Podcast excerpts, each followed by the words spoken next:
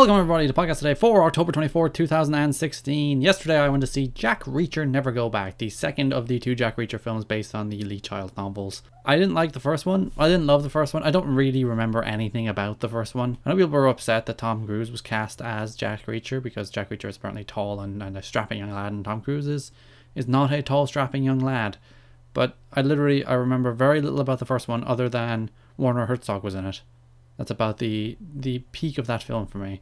That film was moderately successful. It was made for sixty million dollars. It made two hundred and eighteen. That's not like blow away money, but you know it's pretty good money. And pe- people don't really make action films anymore. Not not in the kind of traditional, you know, twenty years ago kind of action film. The the Arnie's and the Slies of the world have kind of disappeared, and we get mostly superhero movies, which are basically what modern action films are with just a heavier dose of comedy, but a lot of old action films had a heavy dose of comedy in their own right. But you know, the the straight up guy just punching a bunch of guys film, they don't make many of those anymore. So pretty much Tom Cruise is is the, a person who exclusively continues to make them, particularly with the Mission Impossible films. Those those are very good films. That is a series that does continue to deliver. But this this is a slog it's it's it's really not great. It's, it's mostly made its money back already, so that production companies and Paramount who distribute it are all that displeased. This one stars Cobie Smulders, and basically Tom Cruise's Jack Reacher is out in the wilds, just wandering the streets as a drifter, and he's dragged back in by a case of a, a lady friend whom he has taken interest in being arrested and charged of treason and, and espionage, and he needs to clear her name, and he has a daughter, or he might not have a daughter. It's it's a thing. Also stars Robert Knepper as kind of the, the main villain. You might remember Robert Knepper or Nepper. I'm not sure it's the case silent. I'm going to say it's not.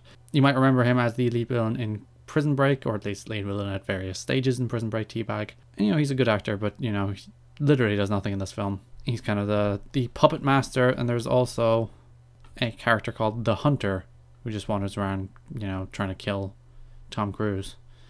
This film is a slog. This film is a two hour slog. There's pretty much no action there is a central mystery. It's more a thriller than it is an action film for most of its kind of two hour runtime. But thrillers need compelling central mysteries, or at least something that kind of pushes that, that pulse pounding plot along that you're like, oh, I need to know what's happening, and I, I'm looking forward to the next scene. I'm trying to work out who who's who and what's happening. And this film doesn't really have that. There's an underlying mystery about like arms going missing and people being killed out in Afghanistan, but none of it is particularly compelling and none of it is really like affects Jack Reacher. None of it really has an influence on him as a character. He's more an outsider dragged into this scenario as opposed to kind of a central part of this plot.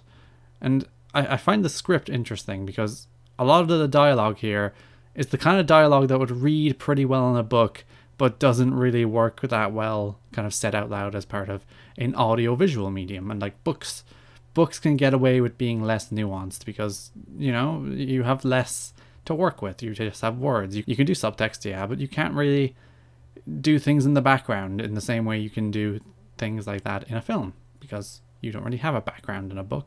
You still have to write the words whereas you do have a background in a film and you have visual cues and non-verbal cues that you can use to tell different stories and be a little more nuanced.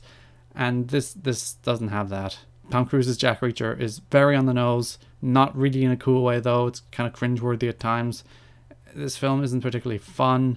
There's no action in this film. There's so, so little action in this film. There's a couple chase sequences and one fist fight at the end. That's about it for its two hour runtime. You're an action film. Have action in your action film and make it cool. There is a decent amount of Tom Cruise running. That is one of the redeeming factors of this film. But I, I noticed the the Rotten Tomatoes consensus because the film is called Jack Reacher Never Go Back, and the Rotten Tomatoes consensus is like maybe the title is a warning for us all. Never go back. Yeah, skip it. If you're looking for something to watch this weekend, I don't know what you should watch because there's nothing particularly compelling in theaters. I suppose Doctor Strange is out at the end of the week, so you can probably wait for that. But yeah, me and Ken were just like, let's go see a random film. We picked Jack Reacher and kind of regretted it, even though I didn't like the first one that much. I still went to see this one and didn't like this one that much either. And Tom Tom Cruise has a pretty decent batting average lately. He's done a, a, lot of films that I really like, and in general, I think he's he's an actor I tend to like. You know, Mission Impossible, really good film. Oblivion, really good film. Edge of Tomorrow, really good film. Mission Impossible Ghost Protocol is a tremendous film. So like, Tom Cruise has been doing well lately. This this just isn't one of his hits. Even Rock of Ages, that's That's an interesting one. But yeah, skip this. It's not great. You can listen to new episodes of podcasts a day every single day at soundcloud.com forward slash TWSKK. You can subscribe on iTunes by searching for the TWS Network. New episode of The Weekend Show should be out late tonight, early tomorrow. You can also subscribe on YouTube or follow me on Twitter at Garrett Kidney, G A or E D T K I D N E Y. Thanks for listening, and bye bye.